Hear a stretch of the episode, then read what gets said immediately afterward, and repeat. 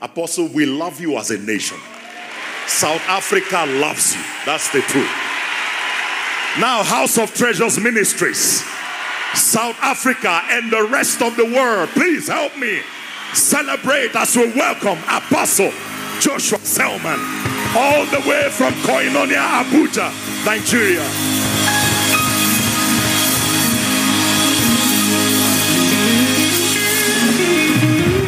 Hallelujah. Praise the Lord. I love you, South Africa. God bless you. God bless you.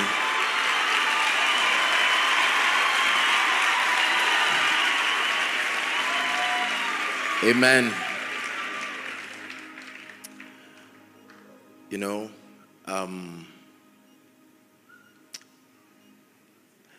it remains it remains a joy. It remains a joy in my heart every time I have the opportunity, the honor, just help those under the anointing, and the privilege. I'm sure maybe one of these days I will share with you my encounter that makes these things happen. The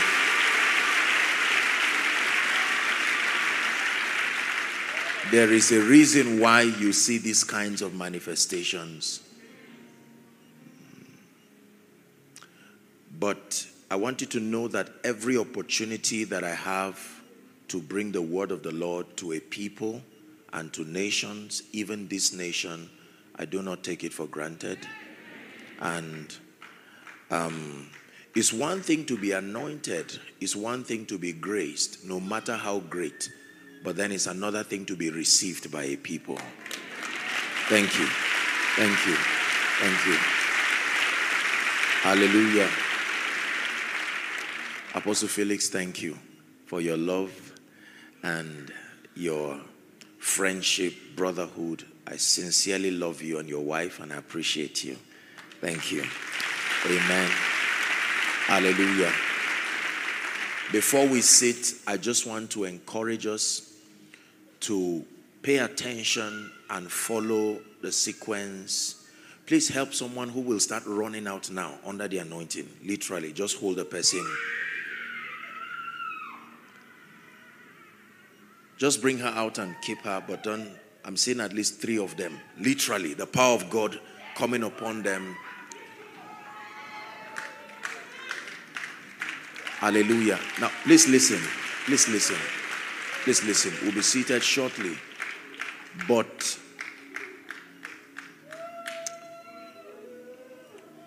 when when God begins to walk in a people, you have to be malleable, you have to be opened to allow the dealings of the spirit. Are we together now? Because what is happening to you now, when God is done with you at the end of this conference, it will be like the eagle. Hallelujah. It will be like the eagle. My dear, this lady looking at me, this one, shout Jesus as loud as you can. Just do what I'm asking you to do.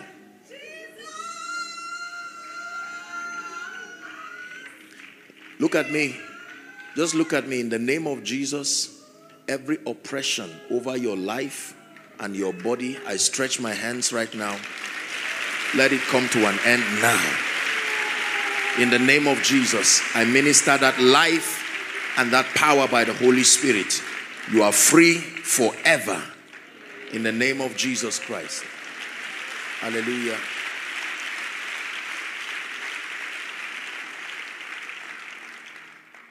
Is it Matilda? I'm hearing a name Matilda.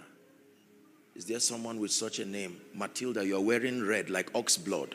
Matilda. Is there someone like that? Please verify that. Is that her name? Look at me.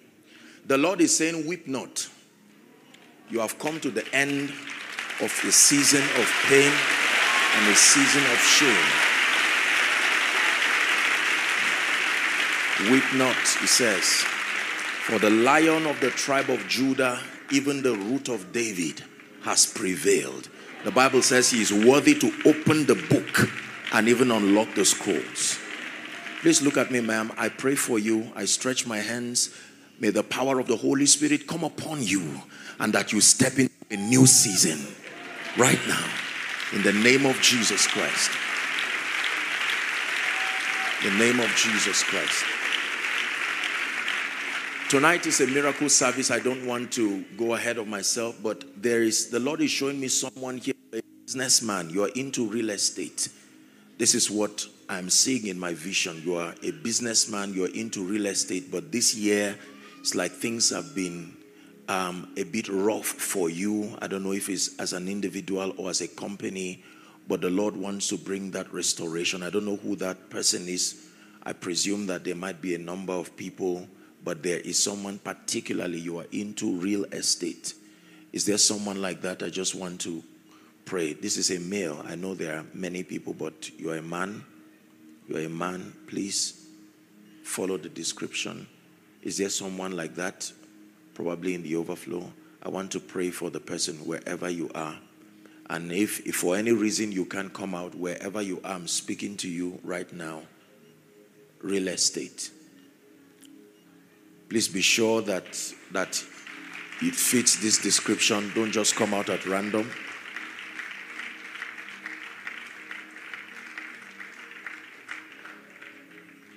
You're into real estate? How long? How many years? Huh?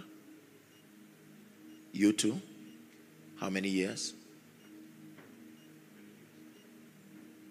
I can't hear you. Please come. Can I pray for you? Do you believe in the power of the Holy Spirit?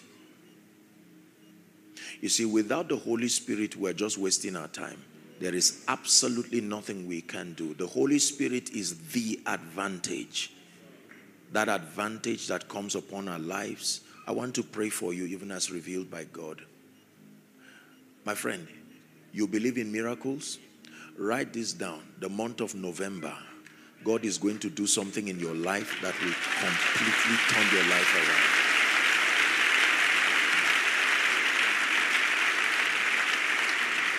Can I pray for you? That lady wearing a black nose mask looking at me, the power of God is coming upon you. In the name of Jesus Christ, I decree and declare, you, the lady, just lift your hands. Hmm. Let that oppression come to an end finally. In the name of Jesus Christ. I pray for you, sir. Some trust in horses, others trust in chariots. But we, the Bible says, will trust in the name of our Lord. I release you in the name of Jesus. Go and prosper, go and excel. And my friend, I want to pray for you. God is taking away sickness first before we even talk of real estate. I stretch my hands now. Out, go. I command that spirit, it leaves you never to return. In the name of Jesus Christ. Are we ready for tonight? Father, grant us grace, grant us understanding. Can you open your mouth in one minute and just ask the Lord? to give you a visitation, an encounter, the Bible says. encounter. Someone is praying.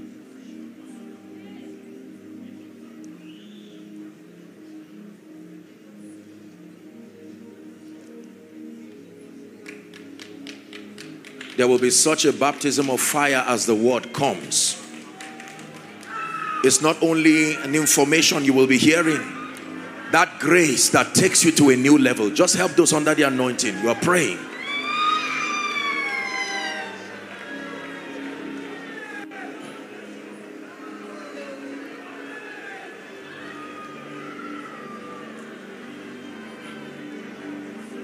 I will praise the Lamb of God who sits upon the throne. I will worship him and give the praise to him alone. He who was and is and is to come, I will sing before his throne. forever and ever. All the angels sing, they praise you now, and they cry, Holy, Holy. Ah. We are sons and daughters, we praise we cry, Holy. Yes, we cry, Holy. I will praise the Lamb of God who sits upon the throne. I will worship him and give the praise to him alone.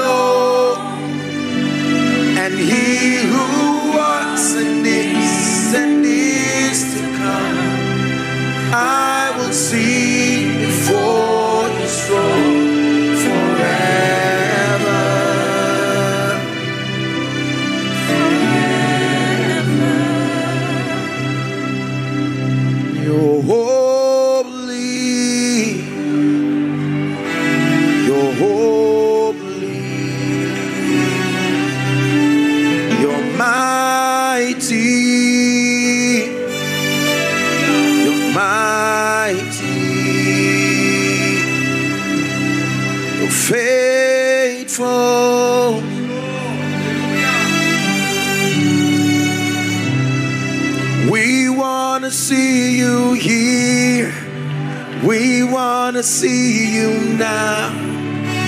We want to see you face to face. Oh God. Surrounded by your glory. Feasting at your table. We want to see you face to face. Just sing it one time. Yeah.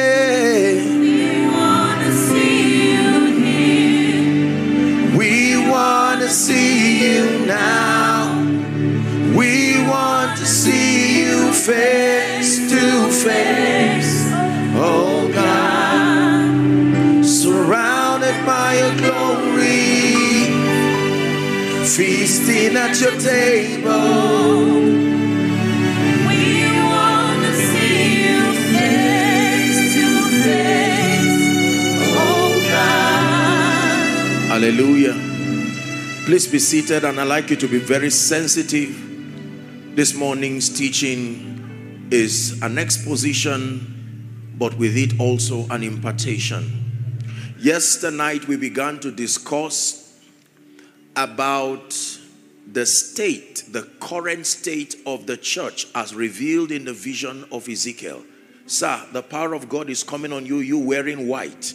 I'm seeing you climb a ladder in the spirit, and the Lord is saying He's shifting you to a new season. That man. Please stand up, sir. Yes, you. No, yes. Lift your hands. May that grace come upon you now. Take that fire. In the name of Jesus Christ, you will never be the same. In the name of Jesus Christ. And so we began to discuss yesterday about the current state of the church as revealed in the vision of Ezekiel.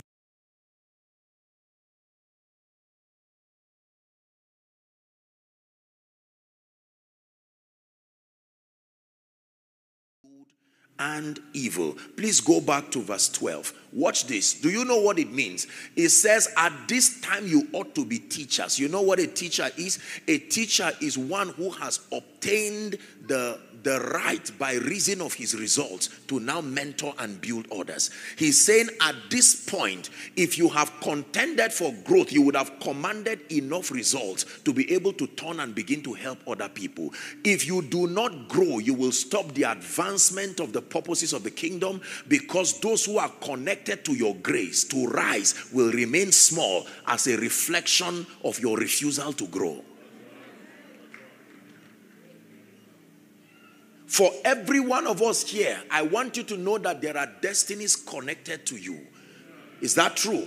And those the health of those destinies depend on your personal spiritual growth.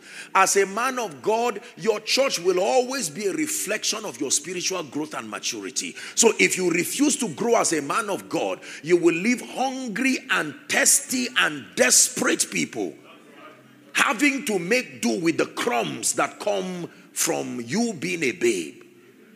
Yesterday, we examined the fact that it is a tragedy for any nation, any organization, any system whose king is a child. We need to grow so that we can become teachers, so that we can become models, so that we can become references, skillful in the word of righteousness. This is very important.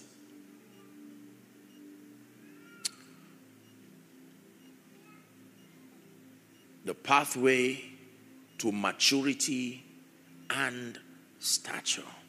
Blessed be the name of the Lord. Now, very quickly, I want to show you four biblical indices that can show whether an individual is growing or not. Immediately, this is like a spiritual litmus test.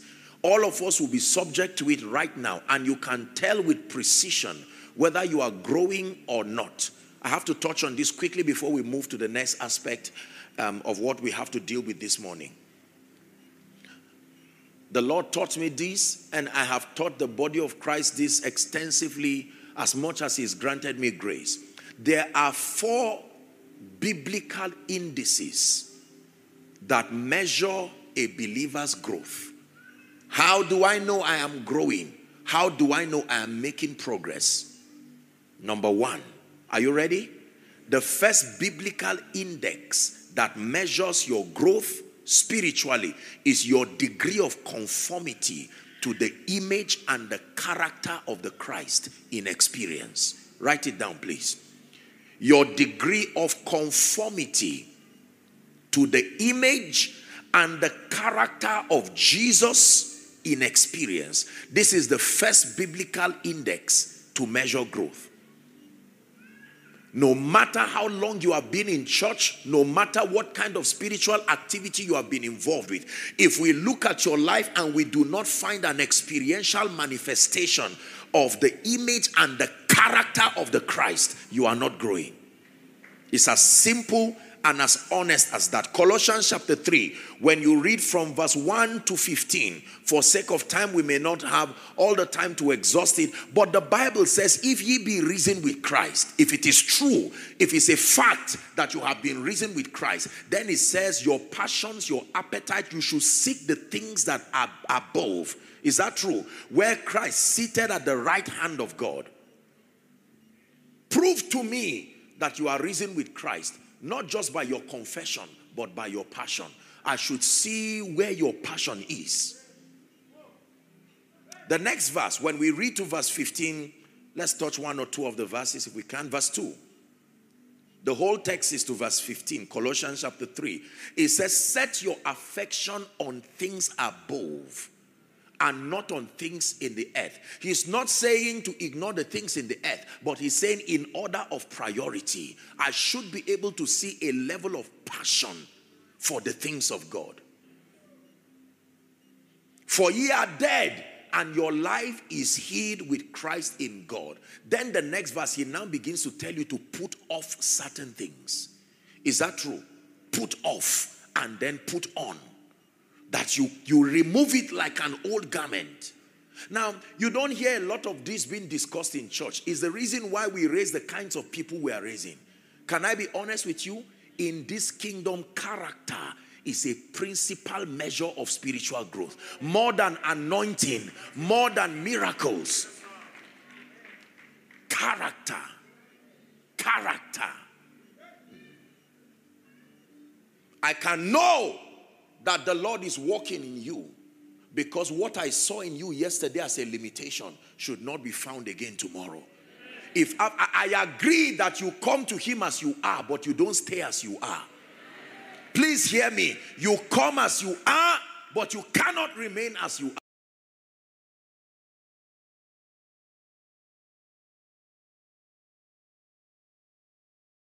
Ah, where we allow anybody to come as they are, provided they are willing to be made. When you come and follow me, I will not leave you that way. I will make you. Now, I, I South Africa, you cook, you cook well and you cook a lot, and I'm, I know that some of you are chefs. You know how it is to make food. If you want to prepare food, sometimes you have to strip some of the ingredients from their original state. They have to bend, that is the price it will take for them to participate in that meal. They come as they are, but if they must be in that pot, you have to cut some of them, you have to shred some of them, you have to blend some of them. If you must find your way from the farm to that pot, you must be willing to pass through that making. Most believers want to be featured in God's program, God's end time program, but they want to be featured the way they are. With the backlog of pride and jealousy and flesh and lust. No, sir. You come as you are, but then you allow the rabbi to now begin to work on you. Can I tell you the truth? When God is pruning you, is proof that you are important in his program. When a pastor is pruning you, is proof that he has discerned that there is great grace on your life.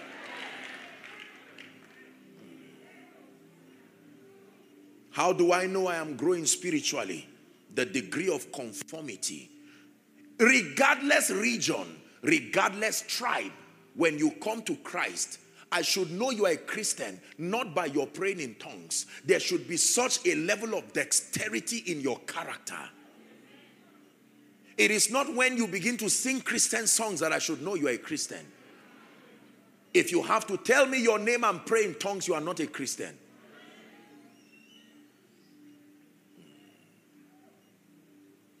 So the backlog of anger, jealousy, and all these things that came with our backgrounds come as you are, but you cannot remain as you are.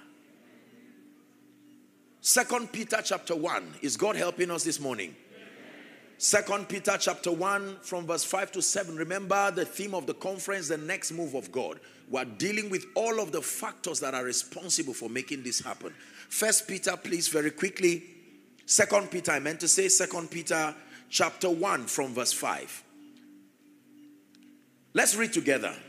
I like it when we read together. Ready? We're reading to verse 7. And beside this, it says, uh huh, giving all diligence, add to your faith virtue, and to virtue, knowledge.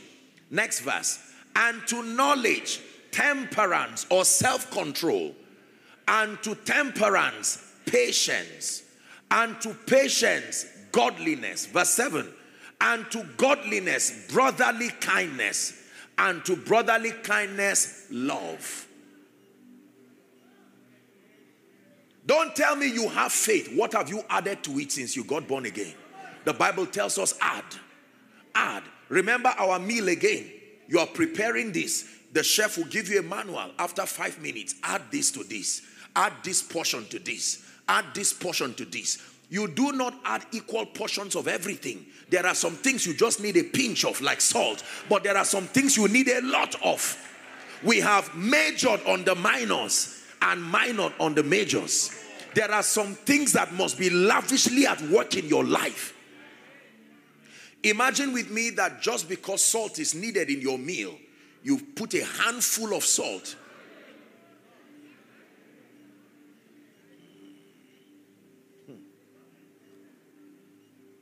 Imagine that you want to cook rice and rice becomes the smallest ingredient you add.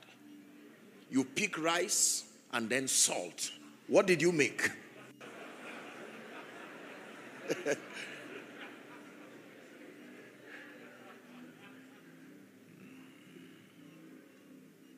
Salt is needed, but not as much as rice. Can I be honest with you? There are many things we need in our life as believers, but we need to examine the emphasis. This is this is this is it. Men of God, remember we are spiritual chefs.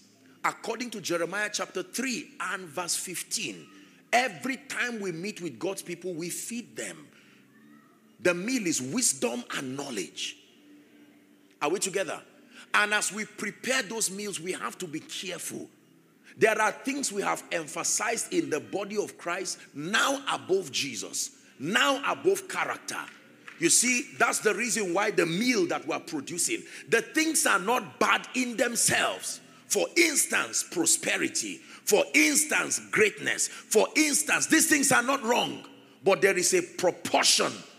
We Jesus must be the center. If I taste that meal, even if it's a pinch of it, I should taste Jesus more than prosperity, more than healing, more than miracles. By the time the meal is made of miracles, you, are, you have damaged the whole.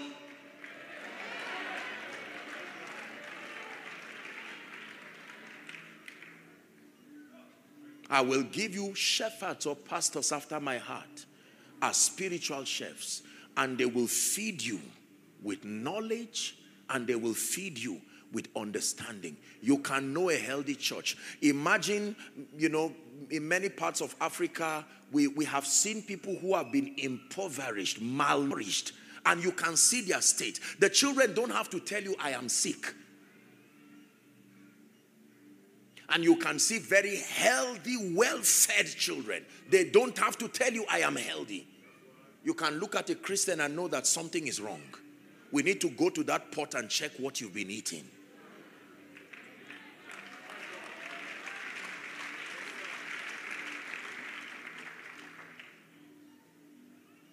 Are we blessed? Your degree of conformity to the to the image and the character of the Christ. Galatians chapter 5, popular scripture. Many of you have forgotten it, you've not read it in a long time. Let's go to the Bible. Galatians 5 22. Galatians 5 22. Are we still together? But the fruit of the Spirit. Hmm. Can I tell you this? There is a difference between gifts and fruit. Fruit is proof that the tree is matured. A, a, a, you can give a gift to anything. An animal can, demo, can manifest the gift of the Spirit, but not the fruit of the Spirit. A fruit means that the tree has grown. There is no tree that has fruits as a baby tree it has to be a full grown tree. So when the Bible says the fruit of the Spirit, you have to understand this. The fruit of the Spirit is love, joy, peace. Can I tell you, these are the conditions that the whole world is looking for? Everywhere across all the whole world, they are looking for the fruit of the Spirit long suffering, gentleness, goodness, faith 23 meekness temperance. He says against such there is no law. Against such there is no law. There are many many believers who do not have the fruit of the spirit at work in them. And we continue to justify this anger is a family thing. What then is the excellency of your meeting jesus? We are jealous. That's how we are. Just leave me. When i'm angry even my mother knows I've been like that. Then change. This is why you came to church. Are we together now? There are many preachers who can kill when they are angry. They are anointed, but you have to be careful. It was lack of this that made Moses, even though he met God face to face, he could not get your degree of conformity. When I found this, I made up my mind as a man of God.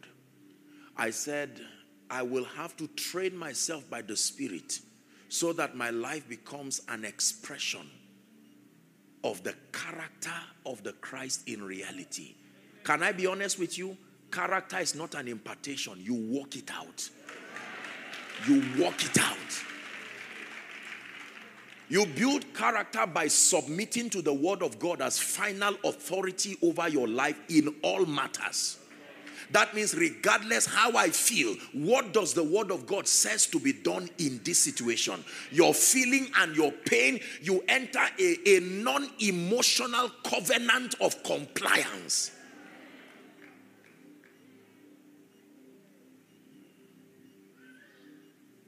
If the word of God says to be instant in season and out of season, then that becomes my template. If the word of God says love, that is it. Your degree of conformity to the image and the character of the Christ. Are we learning something? This is very, very important. Number two, let's hurry up for time. The second biblical index that measures spiritual growth and maturity is your depth of comprehension of the principles and the mysteries of the kingdom. I'll take it again. We're in the school of the spirit, so don't worry about my long sentence. I will repeat it until you write it down. Ready? Your depth of comprehension or understanding of the principles and the mysteries of the kingdom. Mm.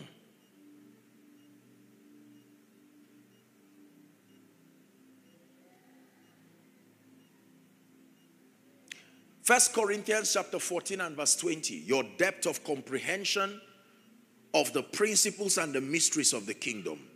First Corinthians 14 20. How do I know that I am growing? How do I know that I am increasing? How do I know that a church is growing? Brethren, be not children in understanding. How be it in malice? Be ye children, but in understanding, be men.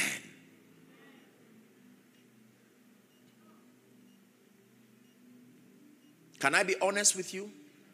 You can know that you are growing spiritually to the degree to which you begin to understand the ways of the kingdom. The principles of the kingdom should not be new. It shouldn't be strange to you. You shouldn't be in church for one year, two years, and you know nothing about the principles of prayer. You know nothing about seed sowing. Imagine someone who has been in church for three, four years. You have to explain to them the principles. So, no, you should know these things by now. There are principles. Listen to me.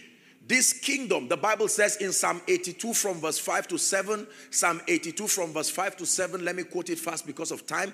It says, They know not, neither will they understand. So, this is a problem of ignorance. It says, They walk on in darkness, and all the foundations of the earth are out of course. Next verse, verse 6 says, I have said, Ye are gods, and all of you, how many? Are children of the Most High. The tragedy is in the next verse. It says, But you shall die like mere men and fall like one of the princes. Knowledge and understanding is what gives you stature and stability. It's important that you are not just a Christian because of your participating in spiritual activities. You must be sure you are growing. What have you learned this year that you did not know last year? What have you learned this month that you did not know last month? Have you added to your knowledge bank spiritually? Applicable spiritual knowledge, not just random knowledge that is useless as far as your destiny is concerned. Knowledge. Colossians chapter 1 and verse 9.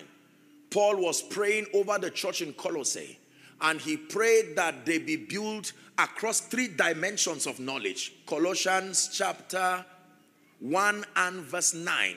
He says, praying to the Father of our Lord Jesus Christ, that they be filled with number one, the knowledge of his will. Number two, they be filled with all wisdom. And number three, they be filled with all with spiritual understanding. Are we together? Please let me have two gentlemen very quickly, just two of you. Thank you, sir. Please stand here. Please stand here. You would notice that I like to teach giving illustrations because people seem to understand it more. Now, watch this. This man is a child of God. This man is a child of God. I always will give this example. Now, say they got born again the same day. Are we together? And this one happens to be under a pastor who understands doctrine and is now being mentored methodically and raised in a way that you can see the man growing. And this one, sadly, let's assume that he just found himself somewhere around a spiritual atmosphere whose growth is scattered and not methodical. Now, after two years, they come together and you ask him, What do you know about prayer? He prays and you tell him, Lead us in a prayer session. And you see him praying amiss because he does not, he's not been taught. Do you know that you are taught to pray? You don't just pray, you are taught to pray. That's the only way to not pray amiss. The disciples said, Teach us to pray. They did not have a problem with prayerlessness, it was effective prayer. The issue was not prayerlessness, it was inefficiency in prayer. And Jesus taught them to pray.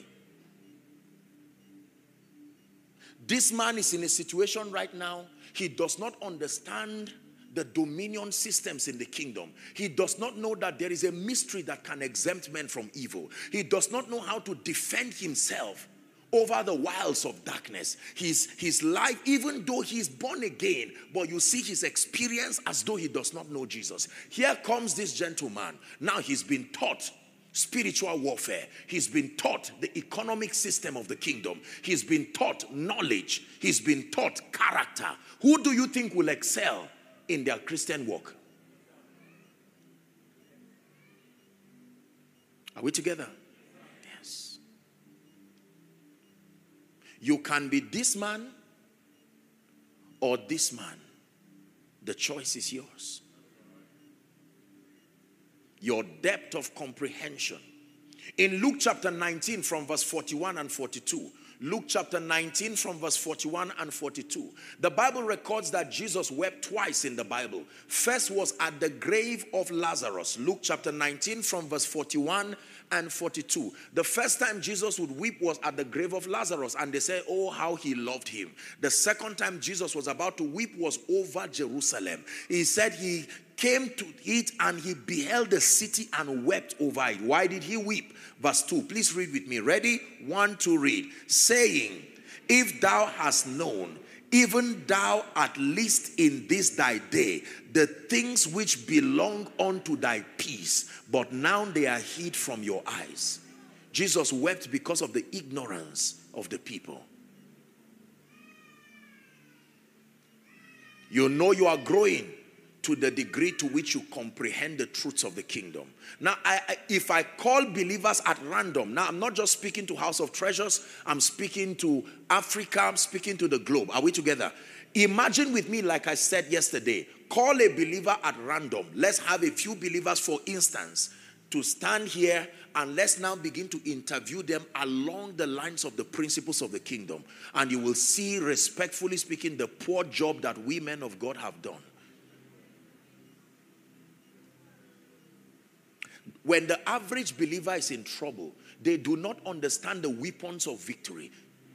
They bring the blood of Jesus, the fire of the Holy Ghost, the word of God, scripture, touching and agreeing, seed. They mix everything and hope that one will walk. And truly, one will walk. The challenge is you can never gain mastery because you do not know which walked. Are we together? So the average believer is superstitious in his spiritual approach. I know there is blood in that equation. I know there is name. I know there is scripture. I know there is a seed. I know there is a prophetic covering. I just know that these things are there. Please produce miracles for me. The Bible says, He that strives for mastery is not crowned except he strives lawfully. We must rise to a higher level of mastery where you know which spiritual operation is responsible for what outcome with precision. Watch a consultant as he talks with a patient. Oh, so how are you? And the patient is ranting. I have headache. I have this, in fact, body weakness, and the man is laughing. He's beyond the words, the frail words of the patient. He's looking for specific things because he has been trained to identify patterns that lead to outcomes. And with digital precision, sometimes he may not even need the aid of any machine. He will say, You have malaria, you have typhoid, and he laughs and says, Don't worry, in three days you'll be fine. And the man, he said, You don't even know what is happening. I says, It's true. I may not understand, but you don't worry. Trust my prescription. I was trained. I didn't just become a consultant by luck.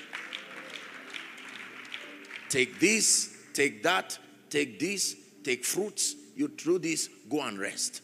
And even when you call him the next day and say, This thing has not changed, say, just keep doing what I asked you to do. After four days, you are running, playing football, and he looks at you and says, It worked. And every time you have malaria, he will give you the same thing.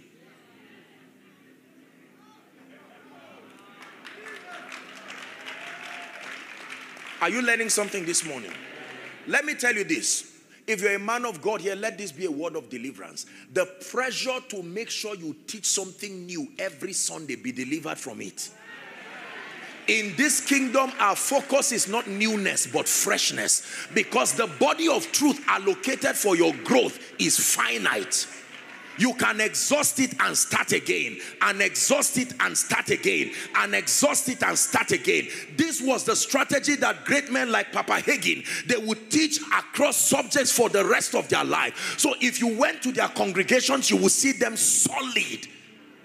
Teaching a truth once does not mean members have received it. You must repeat it again with freshness, greater revelation, greater fire. Don't teach giving once. Don't teach righteousness once. Don't teach salvation once. Teach it again and again. That is the curriculum. There is no other thing again. Listen down. Our generation has such an obsession for newness. And, and there's nothing wrong with that. This is the reason why when you check your notes as a man of God, oh dear, I've taught on faith. I've taught on character. I've taught on leadership. What is left? Ah, and then we go online and you just browse, enter, and you see anything new without verification, we ship it to our altars and give people something to consume. We'll later find out it is poison. Can I tell you this? Please hear me, men of God and women of God. The way you preach in a conference is not the way you should preach to your people. When you are preaching in a conference, you are constrained by time and you are teaching across two or three days. The highest conference will be maybe just like a week or so and with several speakers. But when you are mentoring your people, be methodical, be intentional, stay there. They are there with you for life. Teach them, groom them, build them. Let your message be in series. Take it step by step. Don't wrap up the whole message of faith in two hours. They will need more than that to be strong. Hmm.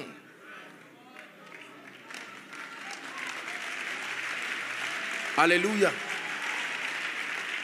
Are we learning? Please hear me.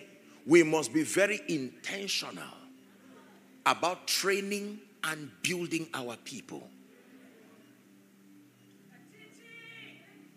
So you learn. Oh, you got it. In the university, remember, I don't know how it works in South Africa here, but let, let's say, for instance, you're studying mathematics. There is something called Math 101.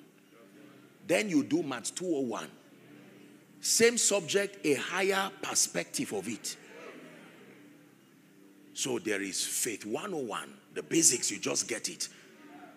And later on, you meet a stumbling block you cannot understand. You go back, the next faith series will answer that question. Listen, it is when it has to do with knowing God that we can never exhaust Him. But when it has to do with the weapons of victory given to the saints, the body of knowledge given is finite. The same way a student can graduate from a university doesn't mean learning stops. But as far as the body of knowledge allocated is concerned, you have exhausted it. Are we together? That means you are in this place, you should be able to tell me the role of the blood in a believer's life. At what point in my Christian experience should I apply the blood? At what point should I use the name? At what point should I use the word? What should I do with a spirit that seems to be stubborn? Do I know what to do with it? When I'm constrained financially, why is that so? And what should I do? This is knowledge. If I'm in a situation where defeat is imminent, what is the spiritual strategy to engage at that point? If my life has been delayed by reason of whatever, how can I accelerate my journey with using these weapons of victory? Because the Bible shows me that speed is a possibility. So, what is the key to activating it in my life? If people do not like me, how can I change that spiritual narrative? By a mystery called favor. How does it work? Are you learning?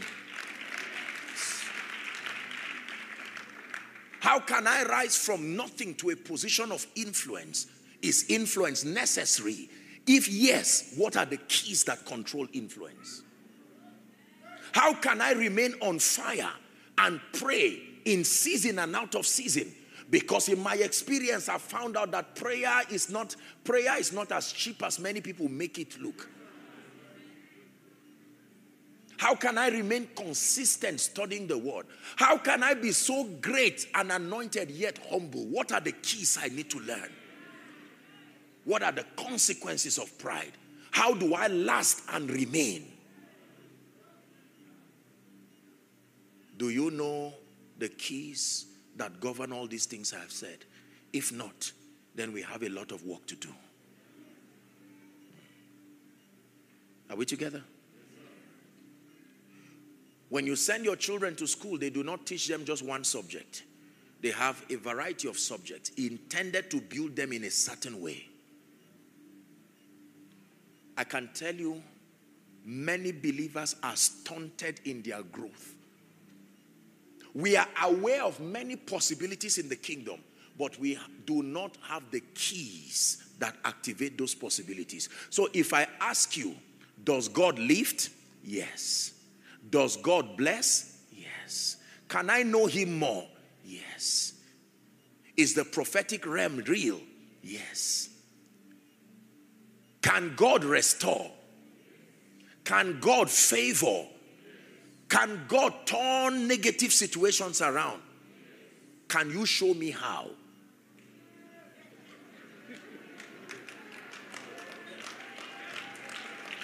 You see, ask a businessman who is a multimillionaire justifiably, he will defend his wealth by giving you an accurate roadmap. He will tell you, bring someone as naive as whatever, let him just be opened. In one year, I can transform that person. We must have that level of methodical approach in the body of Christ. Otherwise, I tell you, the spiritual products that will still will keep coming from the church will, will it, it will be a situation of casualties. Everybody say knowledge. Please shout it knowledge. Let me give you an assignment if you care. I'd like you to write honestly. Thank God your note is just for you.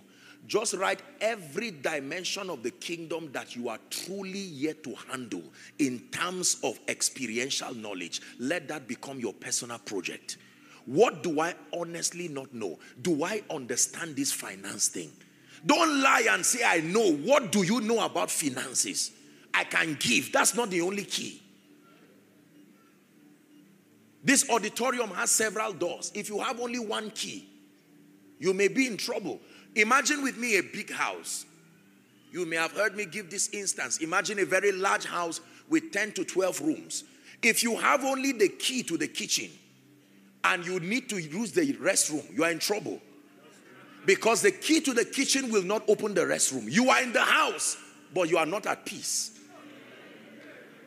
If the only key you have is the key to the restroom, you are in the house, but when the restroom will not give you food, I will give you the keys of the kingdom. Not a key, the keys of the kingdom. The key that controls your spiritual fire, the key that controls your economic empowerment, the key that controls your excelling in your career, the key that controls your longevity, the key that controls you walking in peace, the key that controls victory over demons and the cohorts of darkness. You hold those keys and you move with every door that stands before you. If it's a demonic door, you search what keys you open that door and you move if you stand and it's an economic door you check what did my pastor teach me believers please hear me our territories are in trouble until we truly have the keys of the kingdom. Not just as men of God, but that the average believer will become so fortified and sound. Am I wasting your time this morning? Please give us Luke chapter 1. Let me show you something very powerful. Luke chapter 1. We are reading the first four verses, and I'll plead that you read with me. This is my prayer for House of Treasures, and this is my prayer for South Africa, Africa, and the globe. Are you ready? First four verses. One to read. For as much as many have taken in hand to set forth in order a declaration of those things which are most surely believed among us. Stop there. Just stop there first. There are things that should be most surely believed in every congregation that reflect the grace. If you are Oral Roberts, the healing ministry should be one of the areas that are most surely believed among your congregation. If you are Benny Hinn, you should your members should not be doubting the reality of the existence of Jesus. They may doubt other things, but not that one. That is the foundational pillar of that ministry. There are things that should be most surely believed. I can doubt others. I'm yet to get it, but this one, no, I've, I've held it. I have my footing solid there. Verse 2 Even as they delivered them unto us, which from the beginning were eyewitnesses and ministers of the word. Now, verse 3 It seemed good to me also, having had perfect understanding of all things. Stop. ah, I love the Bible. So a man can have perfect understanding. Look at it now. He is defending his understanding. He's saying, Look, it's not pride. I've had perfect understanding on these things.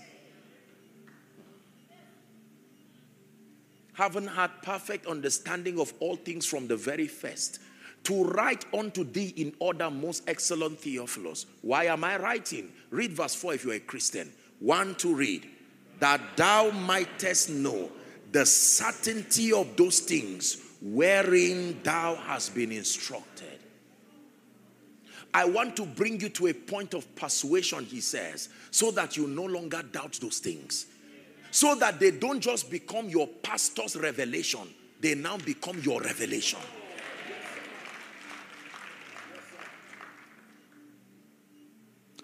The woman at the well ran and called the people and said, Come see a man who has told me all that I have done. They didn't come because they loved Jesus. They didn't come because they cared about him. They came because of the impact of her testimony. But when they came, the Bible says they sat with Jesus and heard themselves. And later on, they would turn to the woman and say, Now we believe, not only because of what you have said, we have seen this for ourselves. Spiritual growth and maturity is when you get to a point in the spirit where your persuasions are now your own. You have become one with them. Whether you are asked to give or not is a revelation you already have. There's no waiting for any special program. Whether you are asked to pray or not, anything that is told you is a mere encouragement, but intrinsically it has become a revelation to you. If you're with me, say amen. amen. Gentlemen, thank you. May God bless you. Thank you, sir. Are we learning this morning? So, your depth of comprehension of the mysteries of the kingdom. In Second Peter, our last scripture for this very point, Second Peter chapter 1 from verse 2 to 4. Popular scripture, Second Peter chapter 1 from verse 2 to 4. It says, Grace and peace be multiplied. How? Through knowledge. Grace and peace is multiplied through knowledge, not through desire, through knowledge. Through knowledge. Every dimension of grace you seek, there is a knowledge component.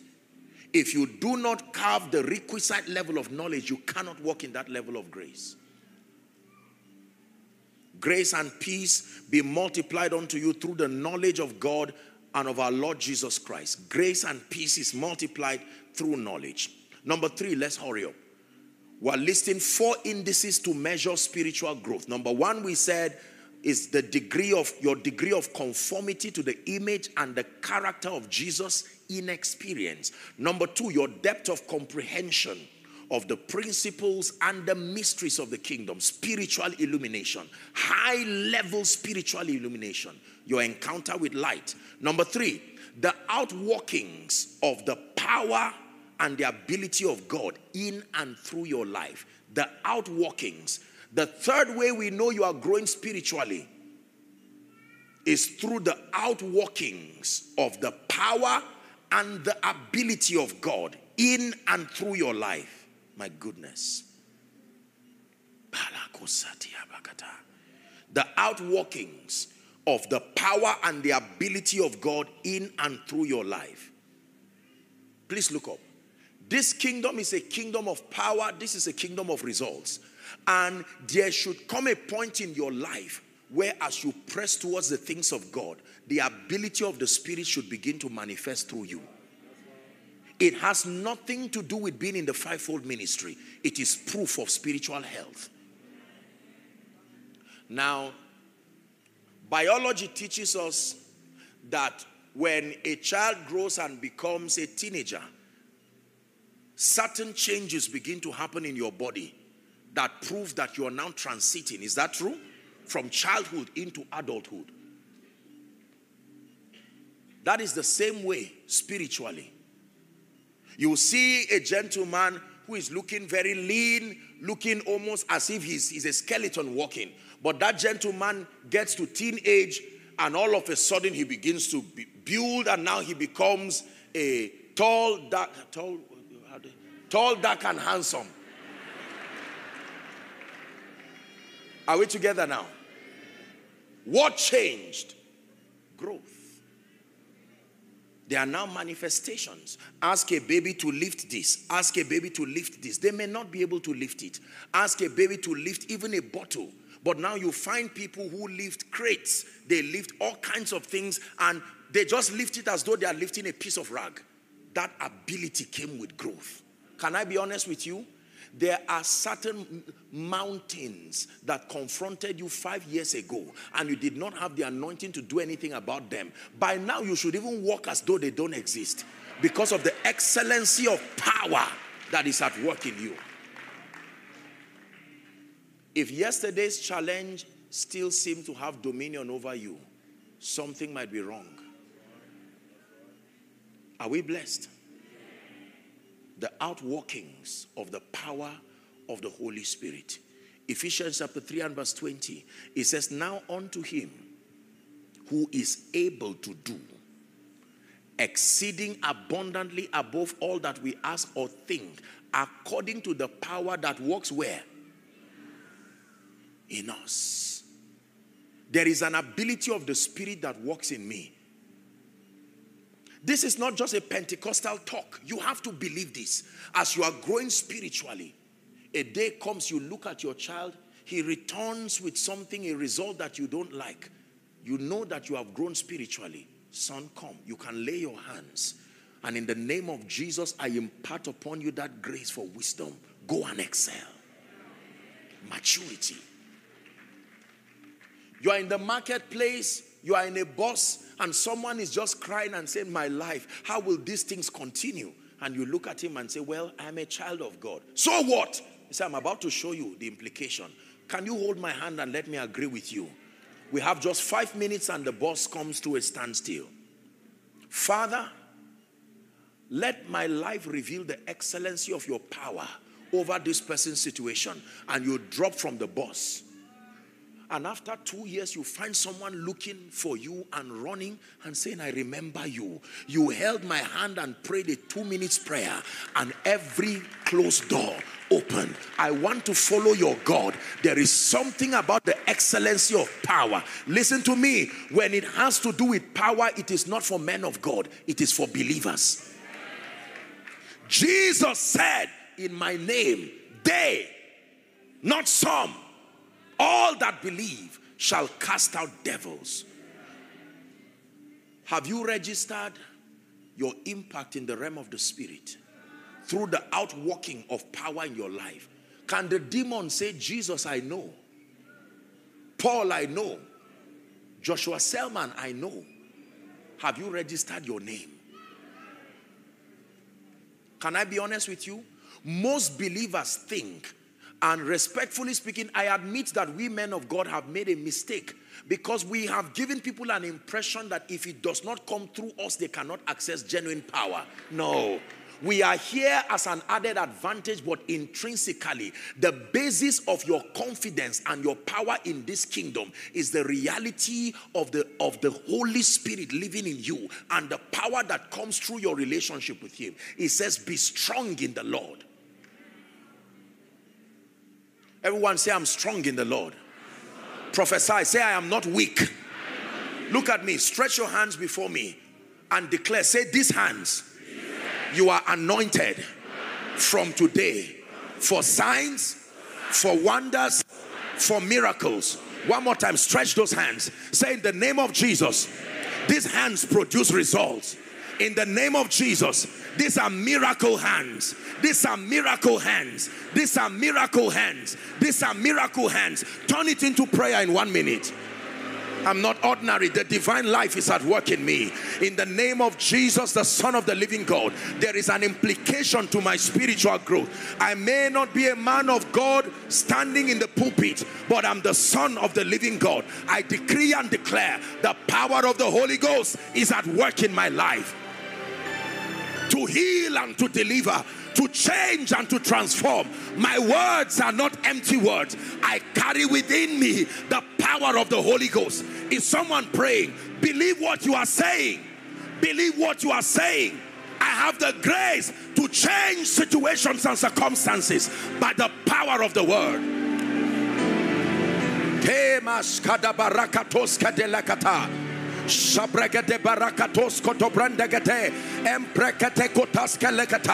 The anointing of the Holy Ghost is at work in me.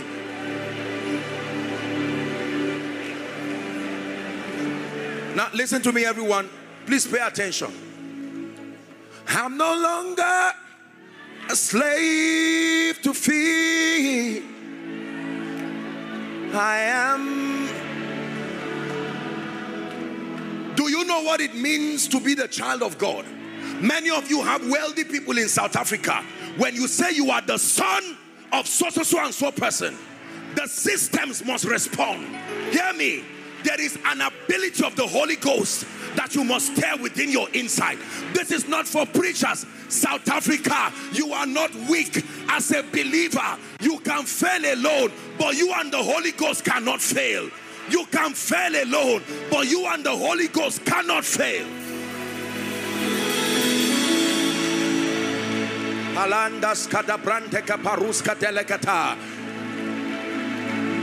Oh, let the weak say, I am strong.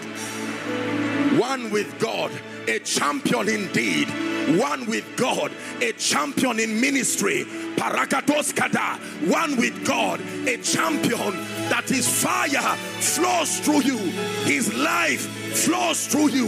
You are a winner in the name of Jesus Christ.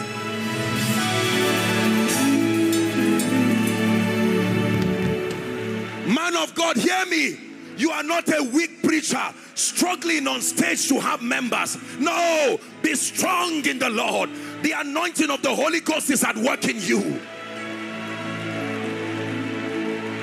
Jesus said, Tarry in Jerusalem, tarry.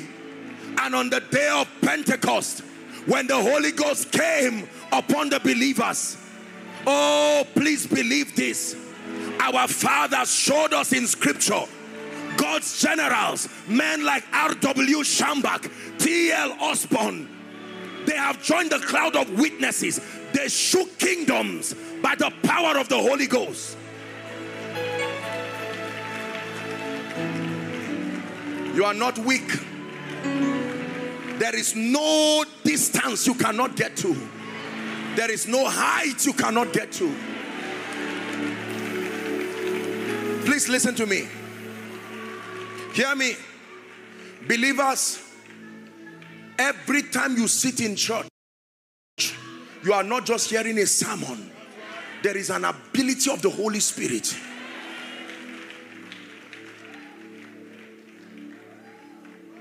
This is my mentality. Believe me, I do not believe that I can meet anybody and that person goes back the same. No, sincerely, sincerely, this is not arrogance, it's true. I do not believe that I can actually shake hands with you and greet you, and you go back and your life is unchanged. I will go for a retreat.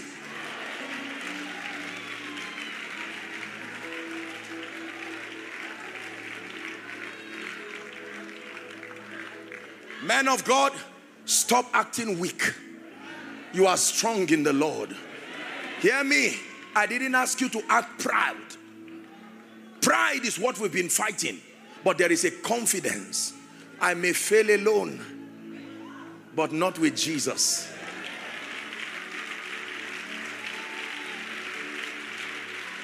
South Africa, believers, when you are going to your office, don't go alone. You will fail when you go alone. When you are writing the business proposal, don't write it alone. Ha! There's a song we sing in Nigeria. When you hold my hands, everything becomes possible. When you hold my hands, impossible becomes possible. When you hold my hand, everything becomes possible. When you hold Heba shalanda kata praske de belekata. Shalegaba. Hold that woman. New season. New season. New season. New season. By the power of the Holy Ghost.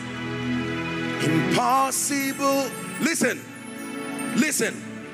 I want you to walk out of this conference with a mentality that if I am in Christ and I have been grounded in righteousness, I am not ordinary. The devil will fool you into believing that just because someone is not falling down under the anointing in front of you, that you are powerless. Reject that lie.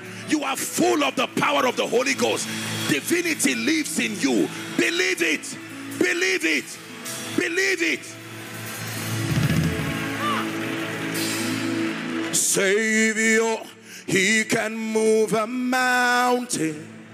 My God is mighty to save. He is mighty to save forever. The author of salvation. He rose and conquered the grave. Jesus conquered the grave. Savior, He can move a mountain. My God is mighty to save.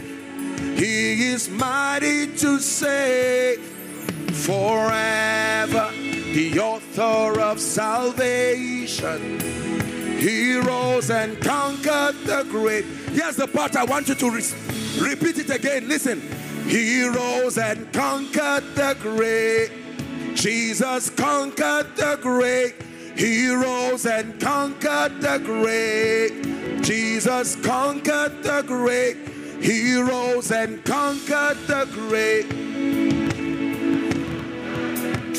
That is the basis for my victory. That is the basis for the power of the Holy Ghost. All of these manifestations you see, it is not from Joshua Selman. When he rose, the hymn writer says, Up from the grave he arose with the mighty triumph o'er his foe. He arose the victor from the dark domain and he lives forever with his saints to reign. I'm not weak. No, I am strong. I am strong in the name of Jesus. I am strong in ministry. I am strong in business. Shake away the weakness that came from your background. Shake away the weakness that came from your background. Shake away the weakness.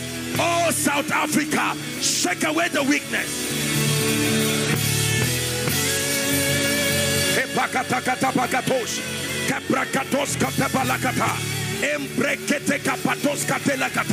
Shake away the weakness. I reject every devil. I reject every weakness. I am strong.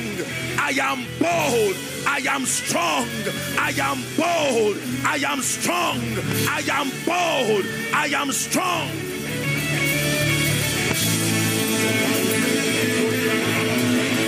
Paruska de Bakata. Embrekete ke Bakata. Kashkata Bakata. Embrekete. There is no height I cannot attain. There is no height I cannot attain.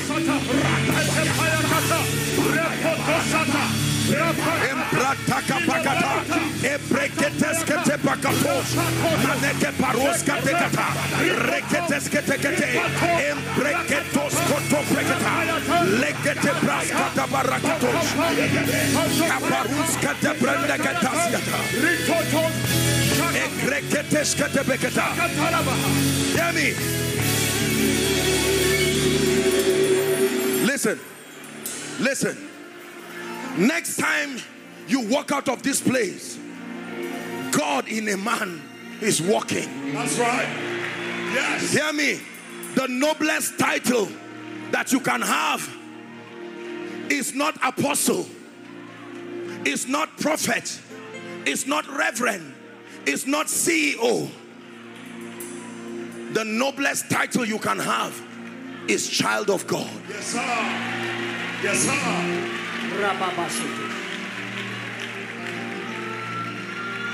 Don't replace it for apostle. Don't replace it for prophet.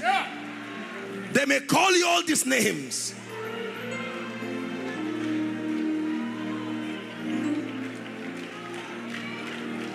Take down for me.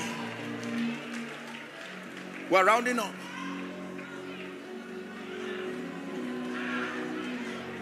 This is what I believe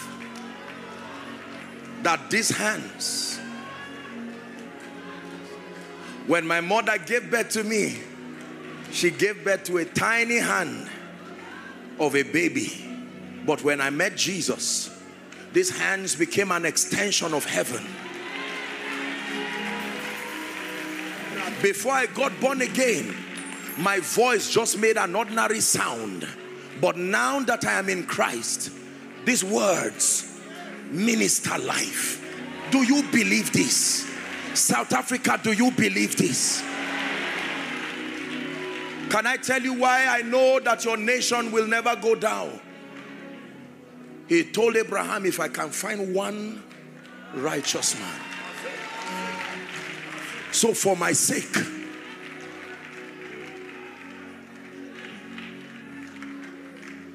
I came this morning to challenge you. Enough of being a baby. Enough of running around. Pray for me, pray for me. Lock yourself in the room and say, That devil, I'm standing with you now. I've been taught the word. Kabaruskata. What mountain? Thou mountain that stands before me. I have the ability of the Holy Ghost. Can I tell you this? Please listen. Tonight is a miracle service, but I want to charge you. You cannot bring revival across a territory if you do not believe in what God has made out of you. Businessman, you carry this mentality, you will pick up the map of South Africa and look at it as though you are looking at a toy. As far as your eyes can see.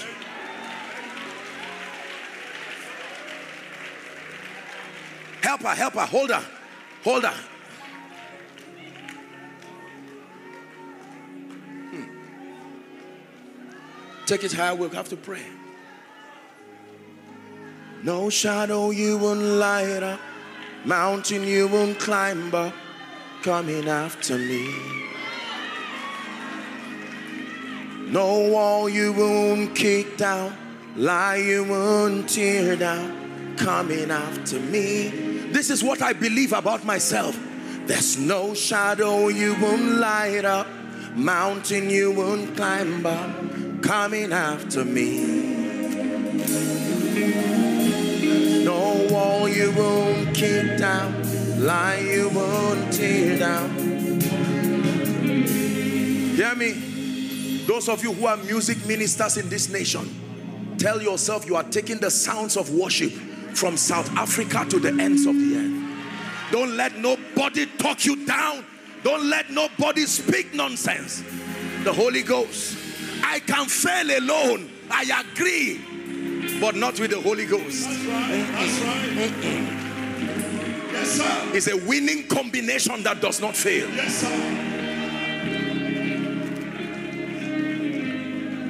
Man of God, the day you believe this, that is the day you will begin to watch demons casted out of people, destinies change. For as long as you believe you are a weakling, no, it is true that there are systems in the body that make for transference and impartation, but none will replace the place of the Holy Ghost. The greatest basis of your confidence in this kingdom is not just a man of God, it's not just an oil or a no, the Holy Spirit. Can I tell you this? When the Lord was teaching me this, I was in one room. And from that one room, He said, If you will believe this, I will take you before kings. You will stand before nations. I was stupid enough to believe Him. Africa, what seest thou? Who told you you were weak? Who told you you are not strong? Believers, who told you you cannot take a territory for Jesus? Businessman, who told you that just because of the pandemic you must remain down? Where did you learn that?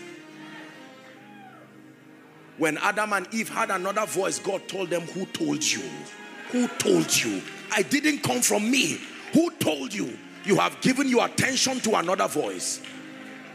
Oh, that woman who told you that after eight years without a child, you cannot have one. Who told you? Oh, they said that's how it happens in our place. Whose report will you believe?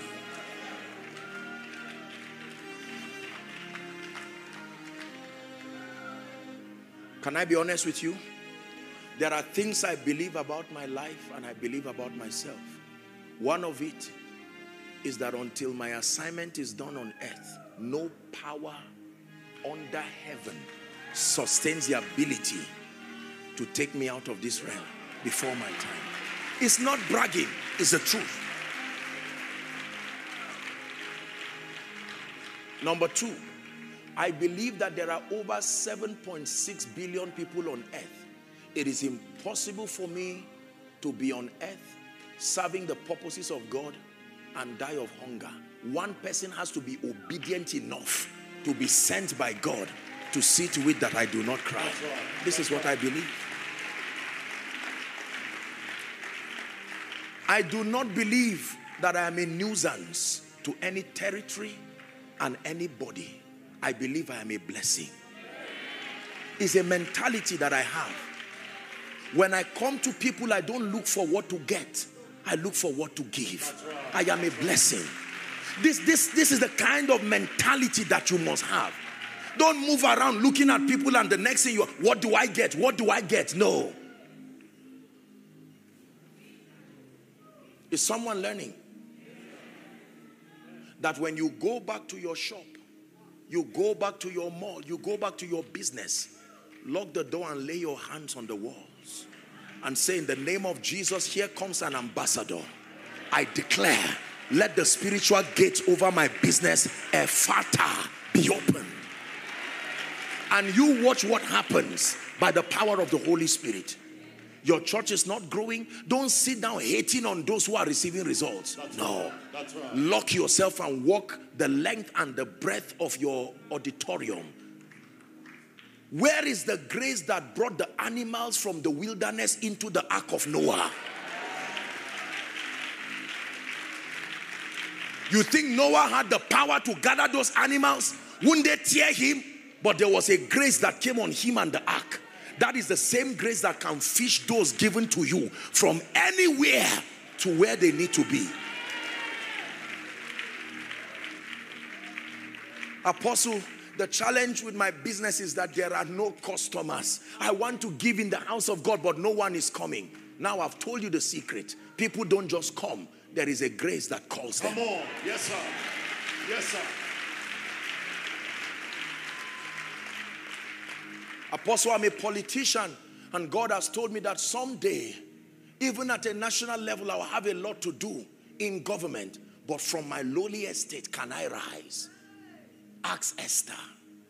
Can I rise? Ask David. Can I rise? Ask Jesus.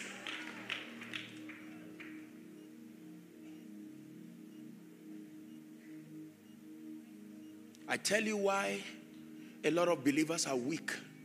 We ship the pain of our background. I came from a background with no advantage, we say.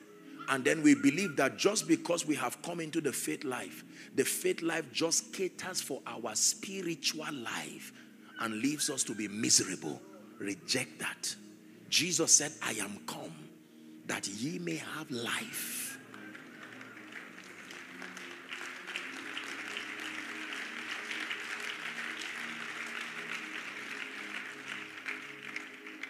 Apostle, but I don't know how these great miracles will happen. Just as you do not know the way of the wind or how bones are formed in the womb of her that is with child, so also you do not know the ways of God. Leave that one to his intelligence. Are you trying to say by the end of October, my life would have changed? I'm trying to say by the end of today, Come on. Yes.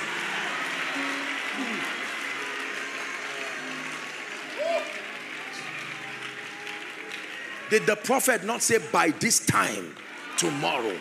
And a foolish man asked a question and said, even if God will open the windows of heaven, even if a man opens his bank account, your life will change. Not to talk of the windows of heaven. I'm shaking unbelief. Shaking unbelief.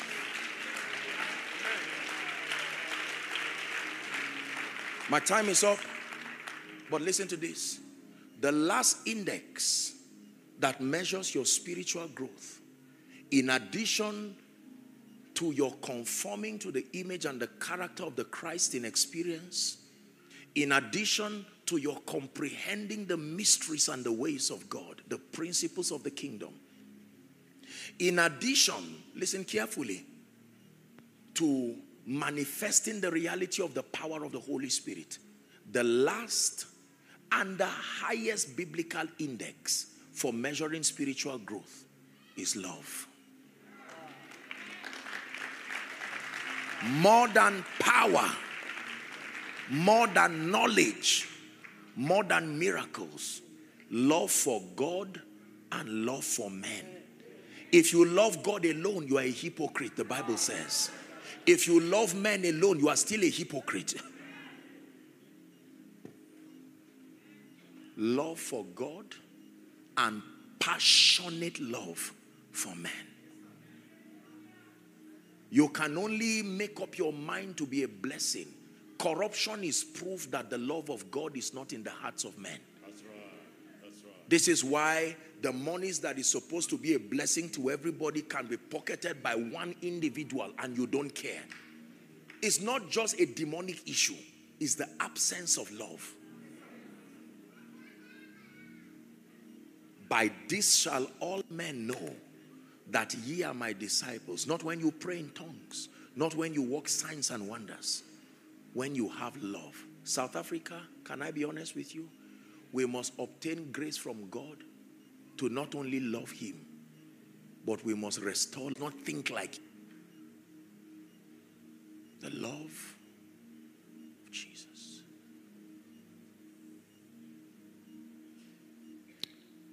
This love factor is a very important one. Because, can I tell you this? The reason why many people do not want to be Christians is because there is something about Christians. They watch our lives and they see us pray in tongues, shout in tongues, roll under the anointing, and as soon as we get out from the door, we start slapping one from the door, not outside. No. When we stab one another with joy, with joy. Oh, I love you. But at the back of it, you are saying, Oh, may you die. May you die. That's right. can you be sincere and genuine that when you say, I love you, you truly mean, I love you? That when you hug one another and say, God bless you, you truly mean it. That when you say, God bless South Africa, you really mean, God bless South Africa. At the end of my life, my greatest joy should not be that I went around the world preaching the gospel, healing the sick, blessing people, influencing a generation. My greatest desire is to be that I love the Lord with all my heart. I loved everyone He sent me to with all my heart, and I gave my best to serve His purposes. Are we learning something this morning? Let me wrap up. Can you spare me two minutes? Yes, sir. Now, listen, please. Please pay attention. I have taught this, and a few of you have heard it in my teachings, but I will wrap up with it. The greatest need of an unbeliever is salvation. Please listen carefully. Anytime you see an unsaved person, the greatest need is not a house to stay. The greatest need is not school fees. The greatest need is not food. The greatest need of an unbeliever is the need to meet Jesus. That means no matter what you do to an unbeliever or for an unbeliever, if Jesus is not part of your gift to him, you really did not help him. That's right. That's right. Please let me repeat this again. Anytime you see an individual who is not saved, your greatest need, in addition to the money, the welfare, in addition to the brotherly kindness, every unbeliever needs Jesus. This is not an evangelist sermon, this is truth. The greatest need of an unbeliever is salvation. Please do not forget this. So every time you see an unbeliever, as a matured Christian, if they ask you what is his need, don't look at the obvious. Salvation is the greatest need. The greatest need of a believer who is saved is transformation. Listen to me. If people just get born again and you drop them at the door of the kingdom, that harvest will rot That's right. because it takes discipleship to transit them to be transformed so that they can be useful to themselves and to the body. Believers that are not transformed are the ones who cause trouble in churches. If they are not mentored, they are not discipled, the devil will use them. They are one leg in and one leg out.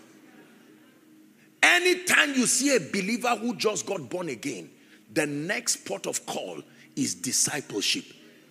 A methodical spiritual approach to their growth so that they now become stable through knowledge, stable through training, stable by learning doctrine. Please pay attention. The greatest need of a transformed believer is empowerment. When a believer is now transformed, he needs the grace and the power component to now be able to defend and validate the truth you know. Because if you claim knowledge without the grace to validate it, it is false. Again, the greatest need of an unbeliever, help me, salvation. The greatest need of a new believer, transformation. The greatest need of a transformed believer is empowerment. The greatest need of an empowered believer is character and humility.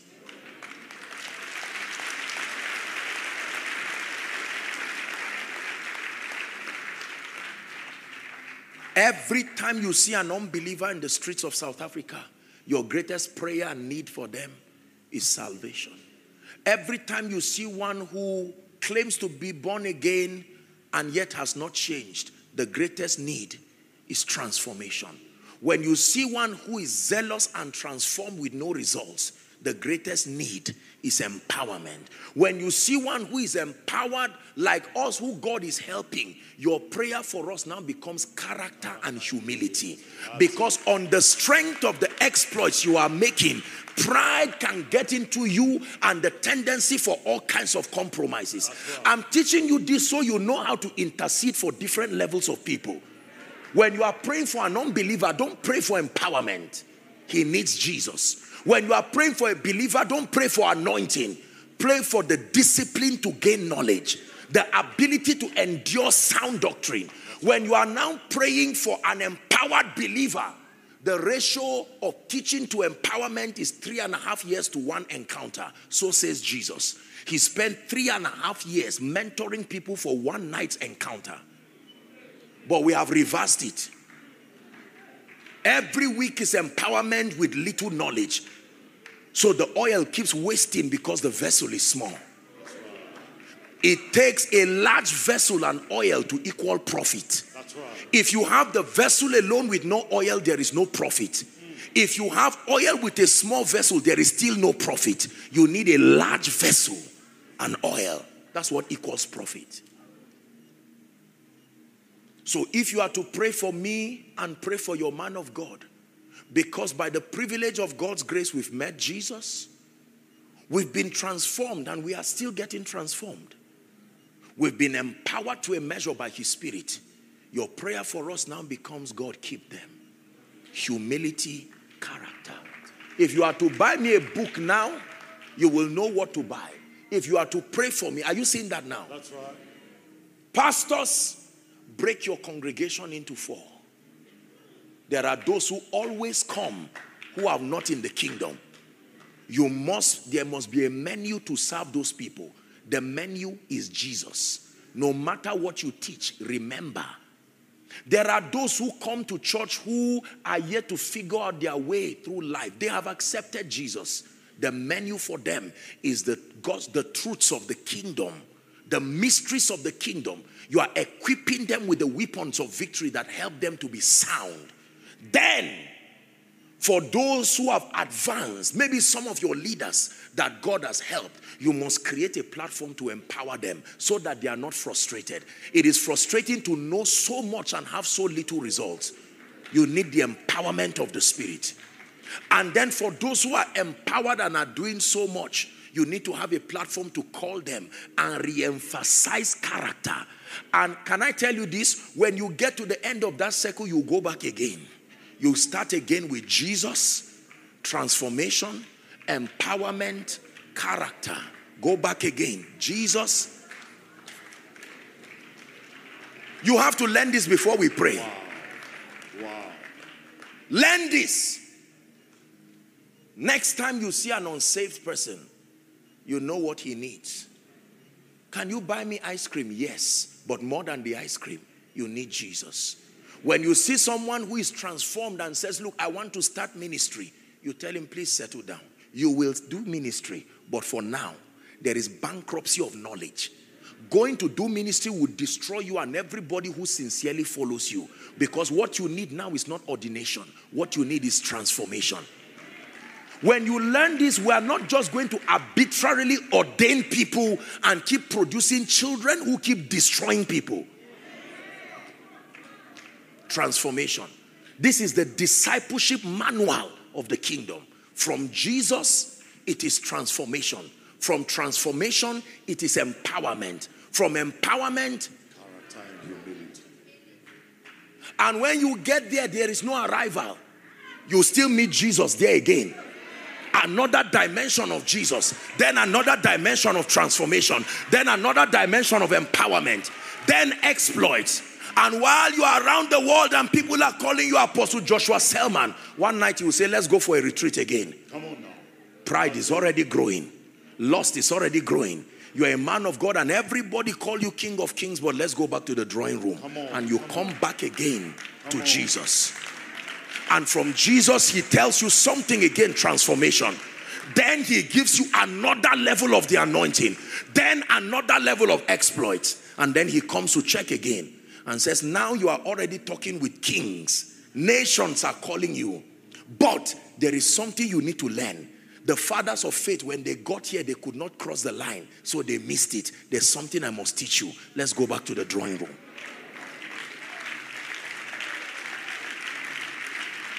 Rise up on your feet. We have to end.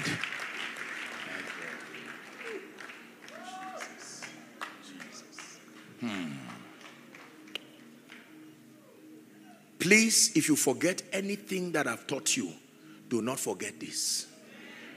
Give every man of God you love and you know these teachings to listen to. And tell them, I have a gift for you. I hope I'm not rude doing this, but I think this will bless you.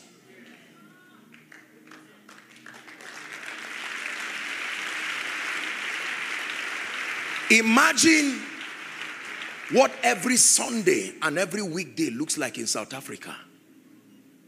That at the end of that service, those who need Jesus find Jesus. Those who need the principles of the kingdom, which is also Jesus the way, find Jesus. Those who need spiritual empowerment because they are frustrated at various levels of their lives, they come and they find an oasis of power. And those who are in exploits right now, and the devil is destroying them and they are plunging down, they mismanage the anointings that God gave them, and it looks like ministry is about to end. When they come, you still have what to tell them. You don't discuss power, you tell them, go for a retreat. There is a need. Do you know the higher you rise in this kingdom, the stricter God is with you? That's true. That's true. There are things that God will permit in others. But because of the delicate nature of where you are standing and the souls that are tied to you, you will see God pruning you as if you are as if you are a backslider.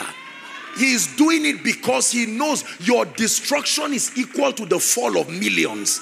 And God will say, No, no, no, I have to guard you. So the moment you see God protecting you, how do you do with VIPs in South Africa? The more, the higher they are, the more you protect them. Right, Because the destruction of that one person, the devil will rather attack one solid man of God than to attack two million South Africans who would rather attack one solid man of God than to attack two million South Africans.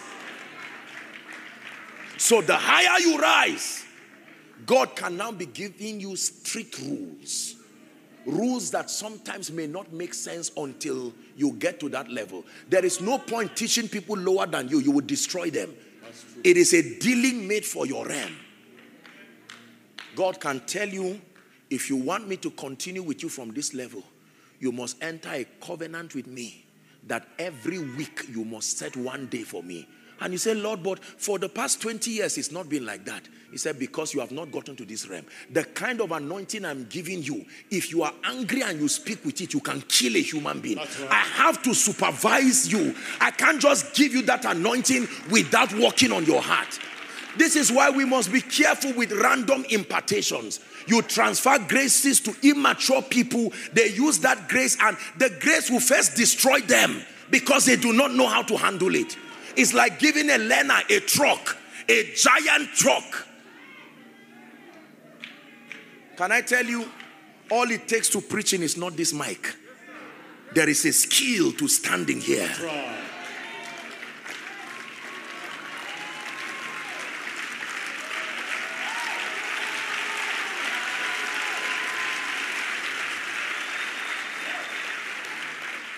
We have to pray. Tonight, we're going to trust God for an open heavens in this place. And Apostle Felix has graciously allowed that we bring in our prayer requests. Please, even for those who are not able to come here, submit your prayer requests. Those online, I'm sure there should be a way of communicating your prayer requests. Tonight, the Lord is going to be stepping in as a mighty, mighty God. Hear me. There are some of you who are going to be bringing people who need Jesus. Tonight, they will find him. There are some of you who have been attending this conference, most of us, all of us, in fact, and God has been equipping us with strategic knowledge and challenging us. It's called transformation. But there are many of you who, sincerely, without pride, you have walked with God. You have been diligent to listen, you have learned. But this lack of results, we must end it now. You need empowerment. You need empowerment. Yes, sir. Listen, you see, the thing about the anointing is that if it is not there, it's not there. That's right.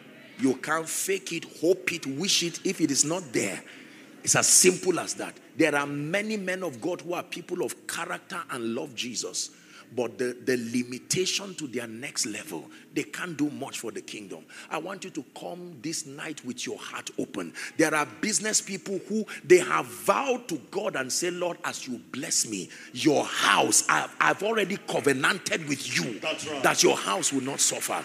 But the empowerment to shift them to that realm. Come tonight with your heart opened. Hmm. Father, thank you. Thank you, Lord. Thank you, Holy Spirit. You have shown us your mercy. You have shown us your grace. They may never understand why we lift our hands and worship you. They may never understand why we say thank you and we roll from left to right. But we are a people who are grateful. Thank you, oh God, for Apostle Felix. Thank you for this conference.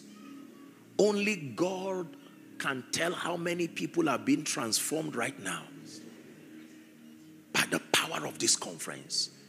Many of you, all the pockets of impartations that have happened and are happening to you, in one moment, God is changing your life. Please hear me. Believe me when I tell you this truth you have heard will move by the angel of his presence across the length and the breadth of South Africa. I am telling you this not not not for pride. There are many ministers who will take this message and go for a retreat. And by the time they come out, the version of them you used to know, full of flesh, childishness, God will wash them with the word and they will come out. Be prepared to see brand new vessels. Come on. Yes, sir. Hear me, South Africa. Let me prophesy to you before we round up. You are already in a season where God has been doing a lot of prunings and purgings in the house of the Lord. I'm speaking by the Spirit. There has been a lot of prunings, and He's not done yet. But as this season has come before you, the next season that is opening up, listen to me, is a season of personalized dealings and is going to start with men of God. You will see many people shut down for weeks because they are tired of pretending, tired of faking it. You write this thing and you'll see. I'm saying it as a prophecy over the church in South Africa. Many people will increasingly become dissatisfied and say, I can't do ministry this way. My conscience keeps telling me there's something I'm doing that is wrong. I can't manipulate and go to hell. And you will see people be careful. Don't conclude on people. Because while you are talking about Jesus who has died, he may have come back to life and you do not know.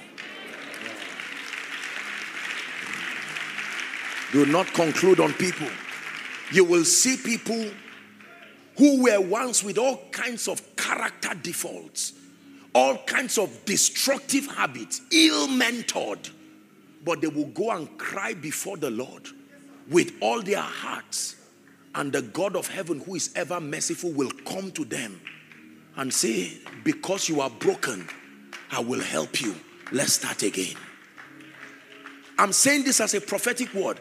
You will see business people who have gone down, who have become instruments of shame, go back to God and meet men of God in genuine repentance.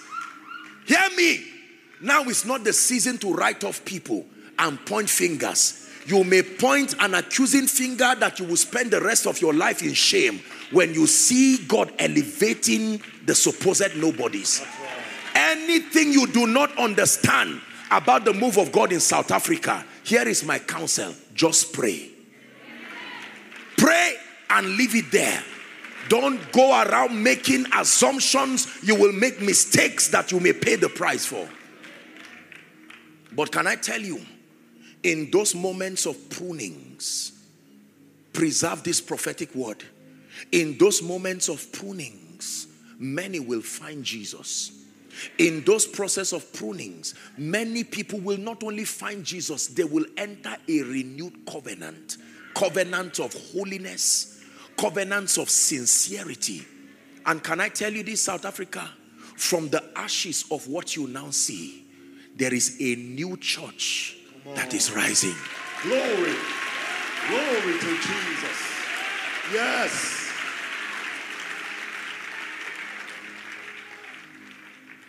I thought I would give this prophecy at our last session, but I just sense it in my spirit. There are men of God who will be used in this nation. They are not yet in ministry. They are still in the cave of Adullam, going through the trainings. They are not on TV. They don't even know how far God will use them in fastings, in praying. Some of them would have been released years before to their destruction, but God kept them. Some of them thought they were, it was delay. That delay was not demonic. God was preserving you so that after the purging, you will be part of the purified bride that will now arise. I'm saying this by the Spirit. Hear me, South Africa. From the north to the south, the east and the west of your region, suddenly a season will come when a spiritual shofar will sound over this city, and you will see men and women of God, a balance of character, a balance of doctrine, a balance of anointing, a balance of honor to authority, a balance of submission to Jesus. This is the breed that God is raising. That once again, our pulpits will become a place of genuine fire, Come on. Genuine grace, Yes, genuine impact, Yes, genuine salvation. Yes. In the name of Jesus Christ. Amen. I believe that this conference is a trigger to the gun. Jesus. Hear what I'm telling you. Hear what I'm telling you. I'm speaking by the Spirit of God. Help them. We're wrapping up. I apologize. But I want you, that's why I said, get this teaching to any man of God. The last thing I would tell you, South Africa, you will never win when you fight yourself. You will only win in love. Men of God, I know that there are people who have fallen. I know that there are people who have been wounded. Let us show the world what it means to be in the kingdom.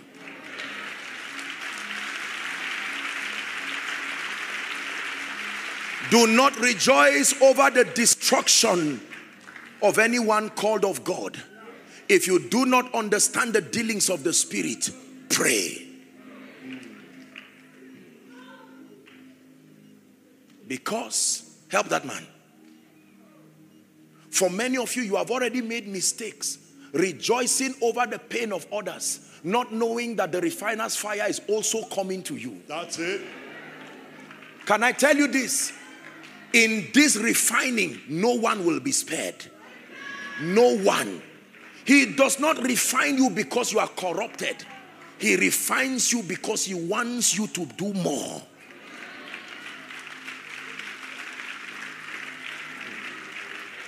He that has an ear, hear what the Spirit said to the churches. Practice love. Write a list of the names of the men of God in your nation and your region. Intercede for them. Pray for them. They may not know you, they may not be your men of God. Just pray for them. Lord, I don't know what you are doing in the body, but continue, do not stop, but pray for them. And then let me speak finally to the younger ministers. Don't laugh at the fathers. That's right. You may not know what it takes to carry this mantle. Yes. Can I tell you the truth? Uneasy lies the head that wears the crown. That's right. You, if you are Elijah, Jezebel will come after you. If you are Samson, Delilah will come after you. There are attacks that don't follow men, they follow mantles. Hmm. So before you covet mantles, make sure you have the stamina.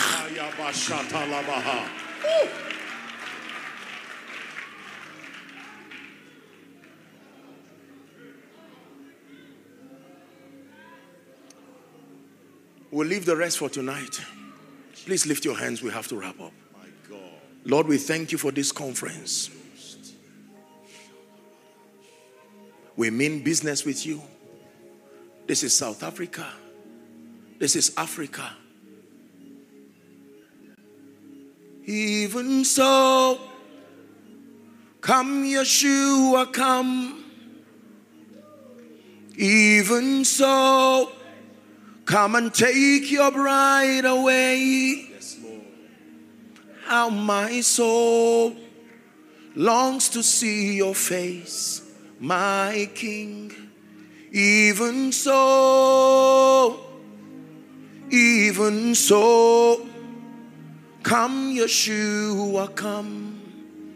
South Africa is praying. Even so, come, Yeshua, come. The spirit of revival. Even so, come and take your bride away. How my soul longs to see your face, my Lord. Even so, even so, come, Yeshua, come.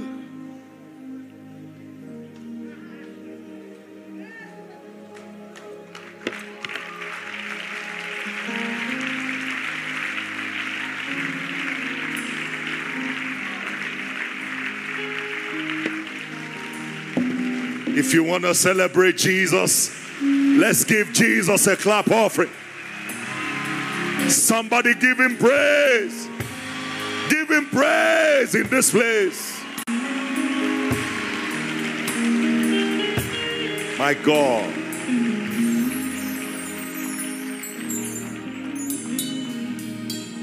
This has been another kind of conference.